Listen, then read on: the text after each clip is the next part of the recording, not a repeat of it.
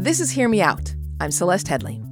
If political opinion in this country is an unstoppable force, constantly changing, explosively coming to a head, the Supreme Court may well be an immovable object. Of course, that's in part by design. Lifetime appointments will do that. The Supreme Court is on the minds of many this summer after decisions on a number of hot issues that, in many cases, actually buck the popular opinion of the people. Most of the nation agrees that the court is broken. So, what's the underlying problem, and how do we fix it? What is overconfidence other than the ability to say, yep, I know the answer? All these other people, they got it wrong. Legal scholar and author Aaron Tang joins us to argue that the problem here is not partisanship, it's overconfidence. Stay with us. Welcome back to Hear Me Out. I'm Celeste Headlee. So, the Supreme Court of 2023 is historically unpopular. That's probably not a surprise to any of you. We have talked about the court rolling back LGBTQ plus rights, affirmative action, reproductive rights. Experts like those at the Pew Research Center believe that decisions like those I've just mentioned have led to this steep drop off in public approval of the court. The latest survey shows less than half of Americans have a favorable opinion of SCOTUS. This downswing in public support falls largely along party lines. In 2021, nearly 60% of Democrats felt positively about the Supreme Court. Now that's down to one in four or so. Republican approval ratings are more like 68 percent right now, though they dipped into the 30s during the Obama administration. So suffice it to say, the court's work is political. It always has been. And as the rest of the country has become increasingly polarized, so has the Supreme Court. If you believe the justices should be or aspire to be apolitical, that's kind of a problem. But our guest today argues that's not the biggest problem the Supreme Court is facing. It's overconfidence. Aaron Tang is a professor at UC Davis and author of Supreme Hubris, and he joins us now. Hello. Hi, Celeste. Thanks for having me. It is great to have you. Um, okay, so I do not claim to be an expert in this. So I'm going to have to defer to you on a lot of legal questions. Um, I have only covered the Supreme Court as a as a journalist. Um, so with that caveat in mind, um, it's really difficult for me to think of overconfidence as being the, the root cause here because if you look back through the history of the Supreme Court, there have been su- some supremely overconfident justices. There's been some very egotist- egotistical, one might say narcissistic justices. Yes. I- am I wrong here? no, you're not wrong. So we find ourselves in agreement at the jump, right? So um, I think what's really interesting, yes, you've had a lot of very confident, egotistical Supreme Court justices when they've written opinions that are overconfident. And what I mean here is very specific. I mean opinions that suggest that nine unelected lawyers using just the right legalistic lawyer's argument can solve huge problems facing society, right? When justices write opinions that take on that attitude, that's overconfidence. And so when you have justices like Roger Taney writing an opinion in Dred Scott, believing he can solve the entire slavery problem for all of America uh, by striking down the Missouri Compromise, right? That's overconfidence. That is a problem. It leads to a huge uh, uh, loss of support for the public for the Supreme Court, right? When you have overconfident Supreme Court striking down the minimum wage, labor law, child labor protections uh, in the early 1900s, that makes the court very unpopular. And we're in a, in a now another cycle where the Supreme Court is overconfidently thinking it's it can answer all these problems for all of society, and I think its standing in the public has suffered. Okay, so how could what makes their overconfidence of our current justices, understanding that Alito in particular and Clarence Thomas in particular are mind bogglingly overconfident. What makes their overconfidence different from the overconfidence of the Dred Scott decision or or the many I mean the the decision that it was okay to imprison American citizens who happen to be of Asian descent. What's the difference? Yeah. So what's different? There's no difference between I think, or there's little, very little difference in the sort of attitude that today's court has compared to some of the worst moments we just talked about, the Dred Scott decision. But there is a big difference between the kind of overconfident justices we have now and the much humbler, yet still partisan, I want to suggest, justices we've had at other periods when the public court, public's uh, widely supported the Supreme Court. So there's two moments in particular where the Supreme Court's popularity soared, even though the justices were extremely partisan, because the justices were also humble. So that's in the New Deal. It's during a period when uh, uh, lawmakers are passing all these new regulations, guaranteeing a right to unionize, minimum wage, um, banning child labor. Uh, and instead of, uh, like the justices that came before them in the ni- early 1900s, striking all those laws down because those justices ultra confidently believed they knew how to run an economy, the New Deal Supreme Court, eight justices appointed by F, uh, Franklin Delano Roosevelt, uh, they said, you know what? We don't have the answers. We don't know if this is the best economic policy. We don't have a strong view on what's constitutional or not. It's vague. The Constitution's short. It's two. It's you know 200 years old. We're going to defer to the expertise of others. We will humbly trust the wisdom of elected lawmakers. Right? That's humility. It's much. It's not confident. It's humble to suggest if we don't know the right answers, we're going to trust the people's elected representatives. So we'll allow labor law. We'll allow economic regulations, and the court became much more popular. Okay, but I mean, isn't some hubris required to be a Supreme Court justice? I mean, right? I mean, yeah. you're you're basically deciding what's right for an entire nation. Sure. Well, and not even a small nation like Mali or something, like for millions of people. yeah. I, so there's no doubt about that, right? It, it's especially required if you think about the rigmarole or the kabuki dance that is the modern confirmation process, right? Yeah. About what it like the idea that some uh, you know, 55 year old lawyer could get nominated to the Supreme Court by saying, yeah, that's a really hard question. I don't know if the Constitution guarantees a right to abortion.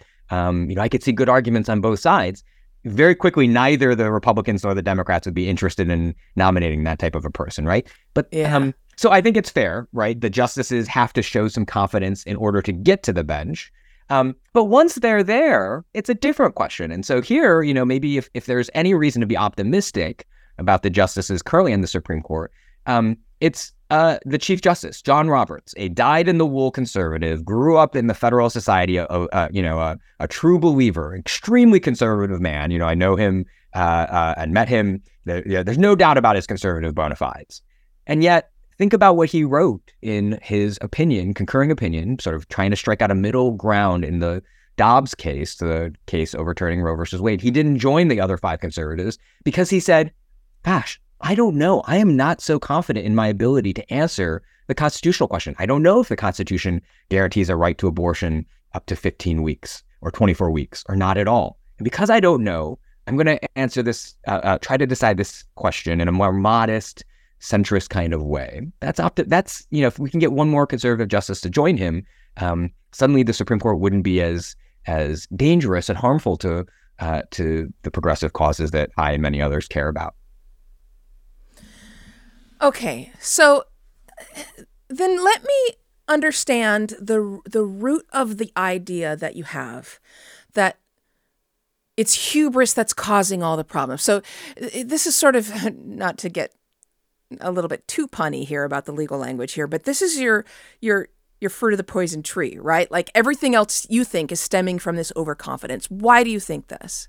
Sure. So, I mean, I think there's a lot of evidence that the justices are overconfident, right? So, you know, everywhere from ethics controversies, right? Think about the kind of overconfidence you'd have to have to uh, tell the American people there's nothing wrong with me taking a personal jet flight, a luxury even, vacation. Even to think that you wouldn't get caught. And I mean, yeah, think you wouldn't get caught yeah. and and not care about it, right? The the overconfidence, right? Um, the justices, the court's opinions, right? You've, you've referenced this, the language that the justices are using, right? When Sam Alito writes an opinion in Dobbs, it's not just that uh, the Roe versus Wade, uh, Planned Parenthood versus Casey, cases in which, by the way, nine of 12 Republican appointees who voted on the right to abortion supported a right to abortion in those two cases, right? But they were not just reasonable mistakes, they were egregiously wrong or an exceptionally weak, right? That's overconfidence their personalities. So the book uh, Supreme Hubris uh, that I've written shares a bunch of sort of personal stories and anecdotes about bunch of justices across the spectrum. Right, this is not just a, a, a problem on the right. Ruth Bader Ginsburg, uh, for as, as wonderful and heroic as she was in so many ways, uh, was very very much a victim to overconfidence. Uh, in in all sorts of ways, so the book talks about that too, right? So this is a problem that transcends partisan uh, this, this the partisan spectrum, um, and there's lots of evidence that they are overconfident. Um, the the bigger question, or maybe the the harder question, is like, is it really the case that we can dial down their overconfidence? Could we actually get humble justices? And I want to suggest that it's more likely that we'll get humble justices who are partisan than it is that we'll ever get nonpartisan justices. That's just never going to happen. It's never been true in history. Yeah.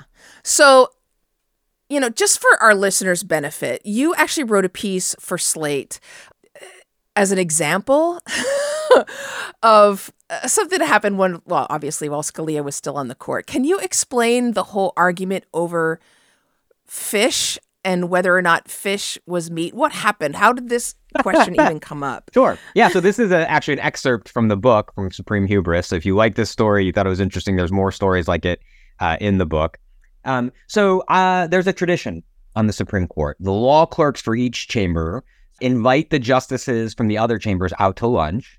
Uh, the justices, if they say yes, they get to choose the restaurant. The law clerks have to pay.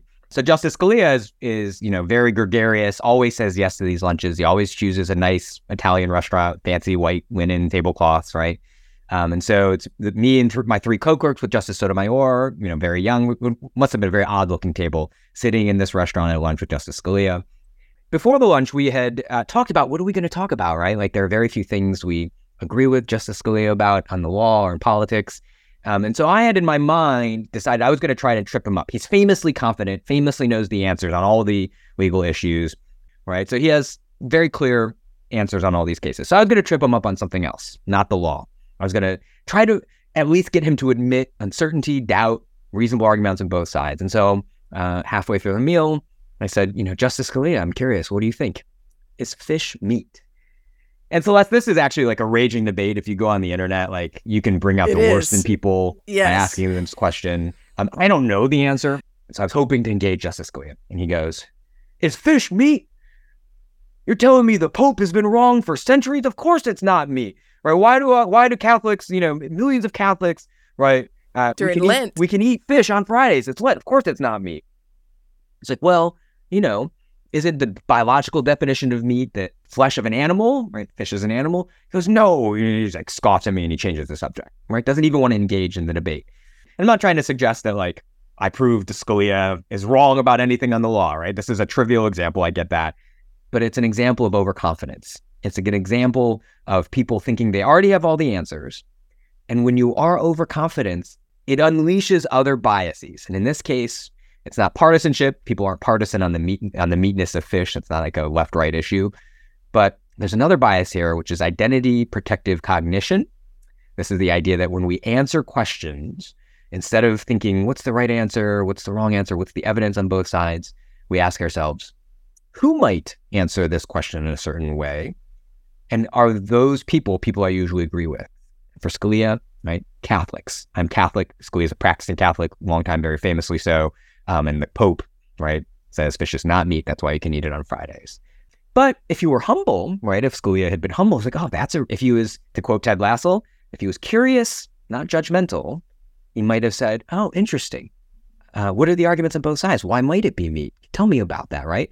And I think at the end of the day, all I'm saying is we don't have any judges who are curious. They're all judgmental. They are all telling us the answers. It'd be nice if we had some Ted Lassos up there on the court. we have to take a break, um, but we will come back and talk more about this. There is so much to talk about. We are talking about what's really the problem with the Supreme Court right now. And according to Aaron Tang, uh, it is overconfidence. Uh, this is Hear Me Out. I'm Celeste Headlee. We'll be back in just a moment. Stay with us.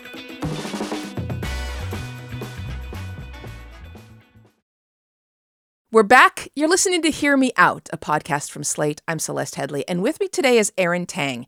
His book is called Supreme Hubris, and it's about the just the absolute ego and overconfidence, hubris, call it what you will, of our current Supreme Court.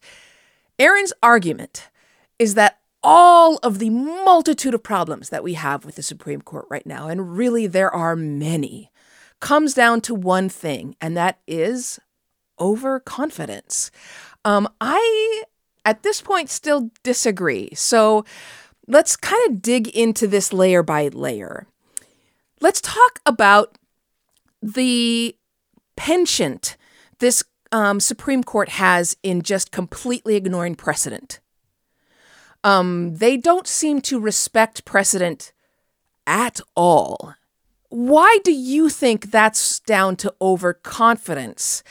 Because that could be down to a lot of different things. I mean, you could see that as um, uh, revolutionizing. You could see that as somebody who, you know, we, we have a lot of respect uh, and admiration for mavericks, right? We think of John Marshall Harlan as somebody who was the great dissenter and, and upheld the rights of the common citizen, right? Why is why is this down to overconfidence? Yeah, so I think a lot of the things you just talk about are actually what feed the overconfidence problem, the lionizing of Antonin Scalia and Clarence Thomas on the right, of Ruth Bader Ginsburg on the left, is you know being willing to go at all costs to pursue the, the causes they care about. Right, that sends a message to these 78 year old people that hey, you are the answer to all of society's problems on the right or on the left. Right, it instills overconfidence rather than stopping it. Um, what is the decision uh, to overrule a prior precedent other than a decision that I, in the current moment, Sam Alito, Neil Gorsuch, Clarence Thomas. I know better than, you know, lightweights like Sandra Day O'Connor and Thurgood Marshall and Anthony Kennedy, the 10, the 15 Republican appointed justices, Warren Burger, Lewis Powell, who came before me, who looked at the exact same evidence, the exact same constitution, all of the same arguments, and they came out differently, right? What is overconfidence other than the ability to say, yep, I, the, I know the answer. All these other people, they got it wrong, right? If you had humbler justices um, and here I think uh, David Souter is a really good example. He was a justice in the Supreme Court until uh, the mid 2000s. He was a Republican appointee, George H.W. Bush appointee. Um, and when he voted on the right to abortion in Planned Parenthood versus Casey, right, he basically said, I don't know what the answer is. Anthony Kennedy, by the way, kind of had the same approach. Kennedy, we know, was very pro life, Catholic, ardent anti abortion uh, as a personal matter. But they looked at this body of precedent that the Supreme Court already said. And they were partisan, they had their own personal views, but they humbly deferred to the wisdom of the justices that came before them. Right? The uh, amount of wisdom in an individual man, Edmund Burke uh, once said, is very small, but the wisdom held by the stock of all men, uh, people would have been better, but all people is great. Right? Let's trust the people, the justices who came before us. That's a much humbler approach. Uh, the current Supreme Court doesn't do that. It's overconfident. Okay, so let me kind of go through some of the the reasons other people say the the Supreme Court is in trouble and have you respond to them. I mean, one really common thing people say is that the Supreme Court, the structure of the Supreme Court is problematic at its core, right? Appointing anybody for life to a lifetime appointment is a, a bad design. That there should be a, a, a limitation and there should be no lifetime appointment. Um, and therefore, we should change the structure of the Supreme Court in and of itself. What about that? So I think that's fair. I think it's totally fair that if you had term limited justices, 18 year terms, uh, where there's a regular set of appointments every two years, whomever's president gets to replace a justice, right? I think it's fair to say that would resolve some of the pressures. The justices wouldn't be there for life. But the idea that that would magically solve all of our problems, I think, um, is maybe naive, a little too hopeful. For one thing, right? If you, the only way to enact term limits now is to grandfather in all the current justices. They wouldn't be term limited. They could continue to uh, serve and then time their retirements strategically. So all the Republicans will retire, try to retire when there's a Republican president, Republican appointees rather. Um, it'll take 50 years, 70 years before we'll see any turnover of the court, right? Um, it's also the case that Republicans are still going to appoint, when they're uh, in office, ardent federalist Society justices. Democrats will appoint uh, reliably liberal justices. You'll still have partisanship. So I think the appointments process is broken, but it's not the root cause. Okay, here's another um, argument for what's at the bottom of the problems. And it was actually made pretty, this argument was made pretty eloquently in the magazine The Nation by Louis Michael Seidman. And he says the problem is mediocrity.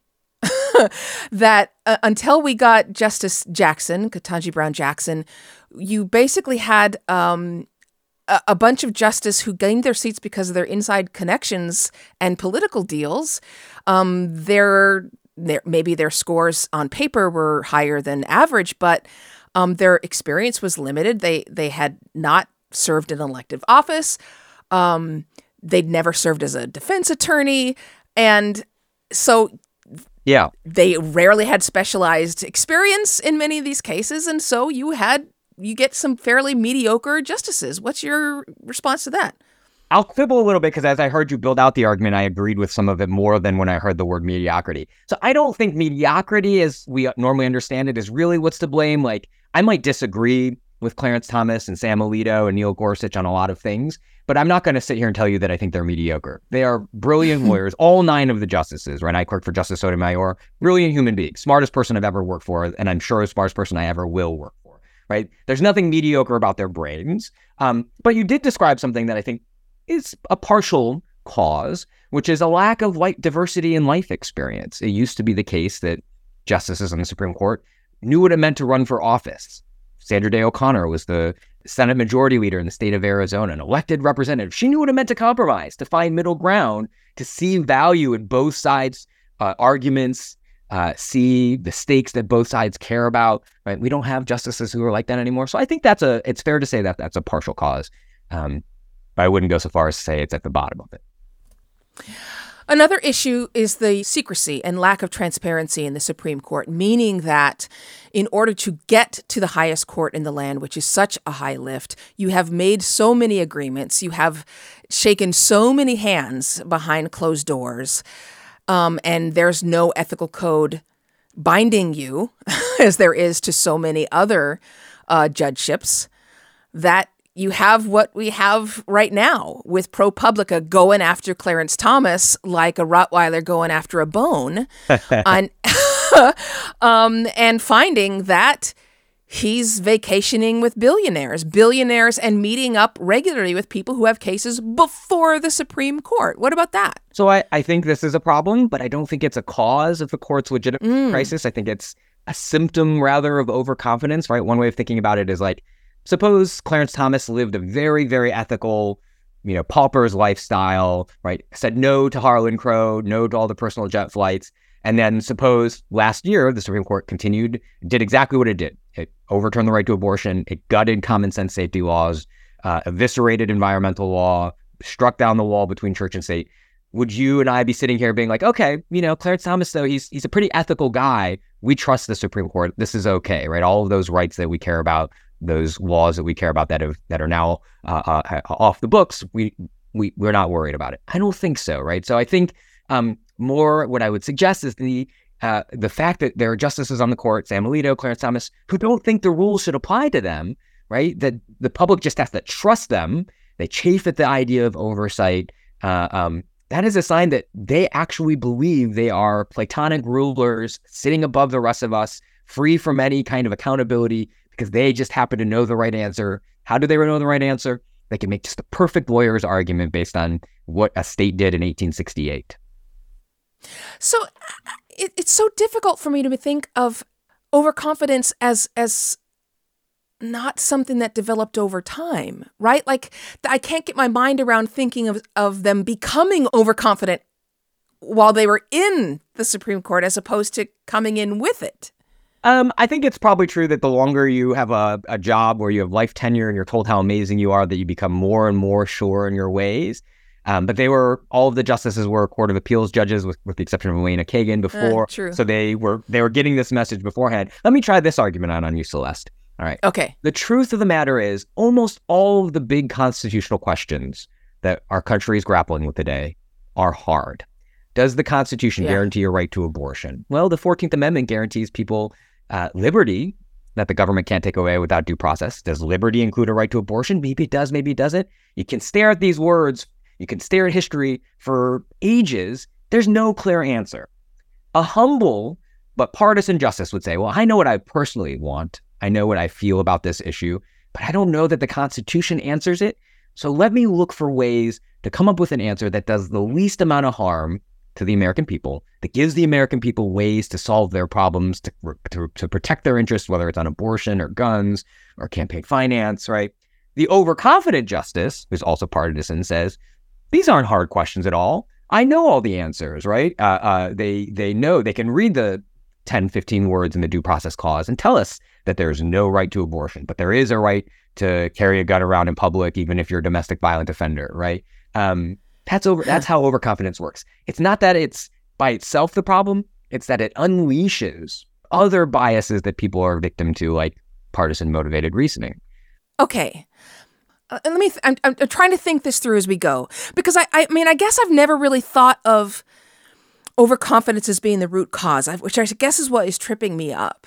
It's not that I don't detect overconfidence in the rulings, and I read them and I think, wow, you are sure of yourself. And I have never been that sure of myself in my life. And so it's not that I don't detect it. It's it's that I've never conceived of it as being the cause of all these issues. Um, do you think of overconfidence as being the same as arrogance? Do, are, are to you is that the same thing? They're similar. Yeah, they're similar. I mean, you know, this is I, am standing on the shoulders of some giants here and talking about overconfidence as a problem. So Danny Kahneman, a Nobel Prize-winning yeah. behavioral economist, psychologist. Yeah. He says thinking he, fast and slow. Yeah, exactly. He studied dozens of different uh, uh, biases, cognitive defects, traps that we fall into, and he said in an interview once that if he could ma- wave a magic wand and get rid of one of them, any one of them, it would be overconfidence bias because it's a force multiplier. It makes all the other biases worse. Right? When you have humility, people are willing to self-reflect and think, hey, maybe I'm not the person who ought to answer all of these huge societal questions. Maybe um, maybe I don't know the right answer to a 230 year old constitutional problem where the text is vague and ambiguous. Okay, so you've just I've, I've just detected something that might be a, a crack here for me because um, Adam Grant also talks about the fact that imposter syndrome may actually be a benefit for people because having doubts makes one a, a better leader and a better thinker. So um, this might be a, a you might be onto something here. But let's go into some of the more important decisions and and where you think overconfidence is really getting in the way. Do you think all of the justices on the Supreme Court right now, all of them, Kagan, Jackson, all of them are being uh, impeded by overconfidence?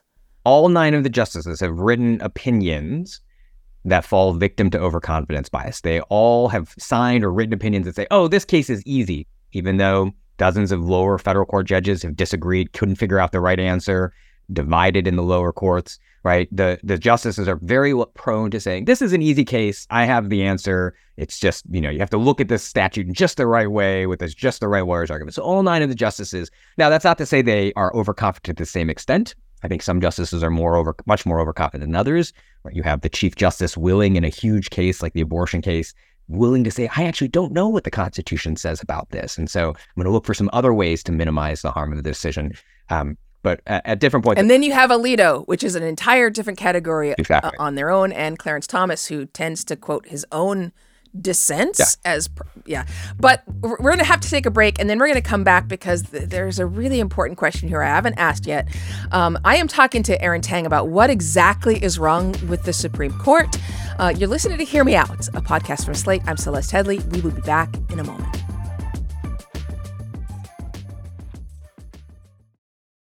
And we're back. This is Hear Me Out. I'm Celeste Headlee, and we're talking about what the heck is wrong with the Supreme Court. Aaron Tang says it is overconfidence. So here's the thing, Aaron.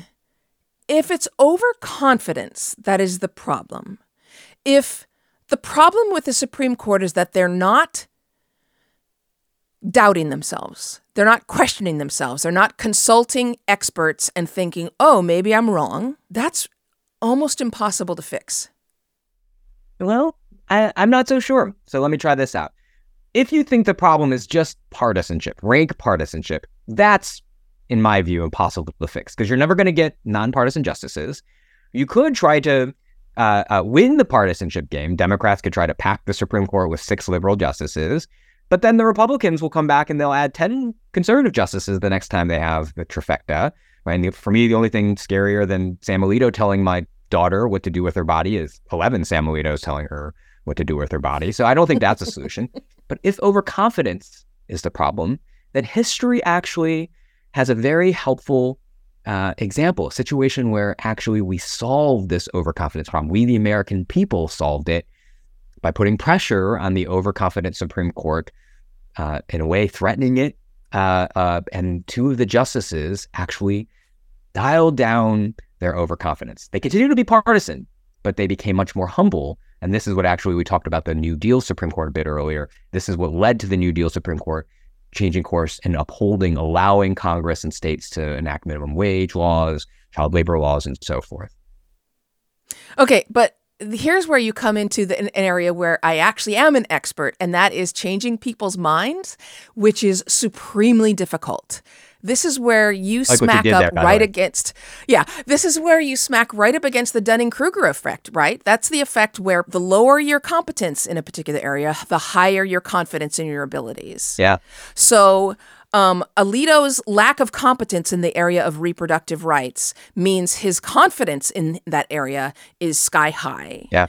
So, me saying, look, you need to step back and learn from the experts here, that's going to have very little play. It'll have very Alito. little effect. I'll, you know, I'm not going to disagree with you on that. It'll have very little effect on Sam Alito. It'll have very little effect Yeah. on Clarence Thomas.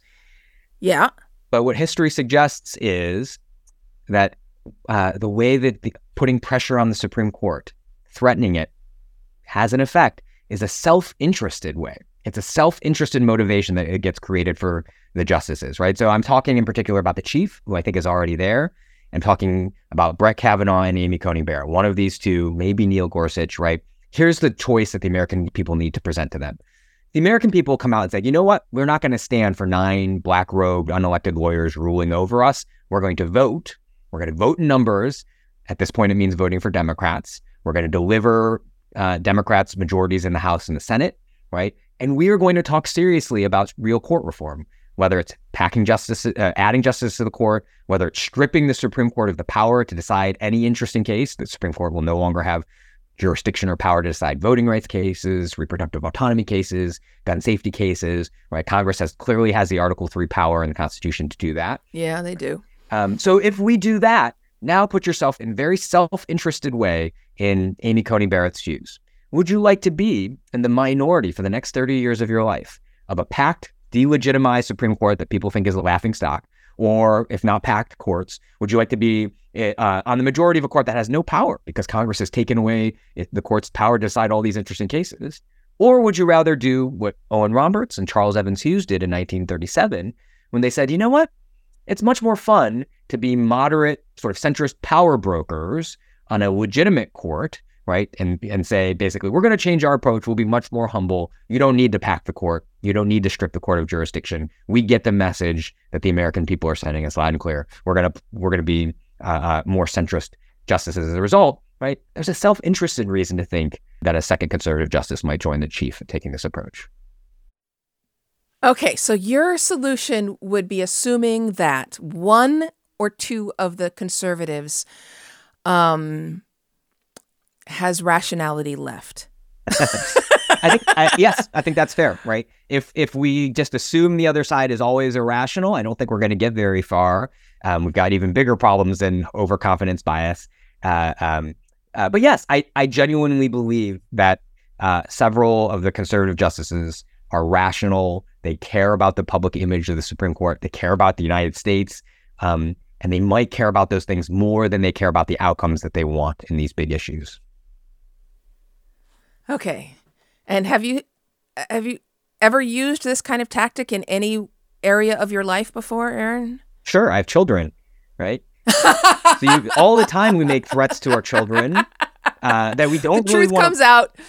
Parents are manipulators. Yeah, we don't really want to follow through. I really don't want to take the screens away from my children, right? Actually, That's true. children's on screens is a pretty good deal for parents. Parents get other things done uh, around the house, right? Um, but I also want my kids to get ready for school on time and brush their teeth and go to bed, right? So, um, listen, I you know I'm not a fan of threatening things. It it doesn't feel good to threaten people, but um, but I, I'm also a fan of democracy. So if if threatening the Supreme Court is what it takes to ensure that voting rights can be protected, reproductive justice, gun safety laws, right? That's that's something that I'm willing to do.